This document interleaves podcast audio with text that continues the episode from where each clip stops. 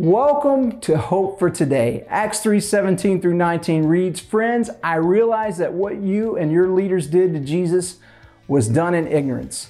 But God was fulfilling what all the prophets had foretold about the Messiah, that he must suffer these things. Now repent of your sins and turn to God so that your sins may be wiped away.